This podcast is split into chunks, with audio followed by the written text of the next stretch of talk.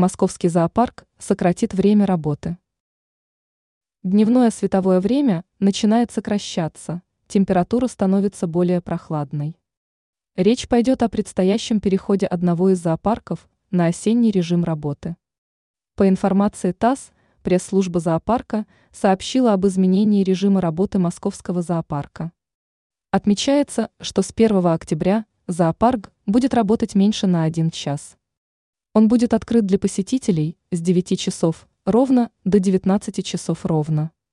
Известно также, что закрытие входа будет осуществляться в 18 часов ровно. По данным пресс-службы, теплая погода позволяет животным насладиться прогулкой. На пруду по-прежнему находятся птицы, на свежем воздухе гуляют обезьяны, жираф. Там же отметили, что желающие могут посетить выставки. Среди них авиарий и животные тропиков. Отмечается также, что символом зоопарка является манул. В настоящее время он пытается набрать вес, отрастить шерсть к предстоящим холодам. Известно, что манул ходит по вольеру, желая найти пищу. Именно поэтому у гостей парка есть все шансы его увидеть.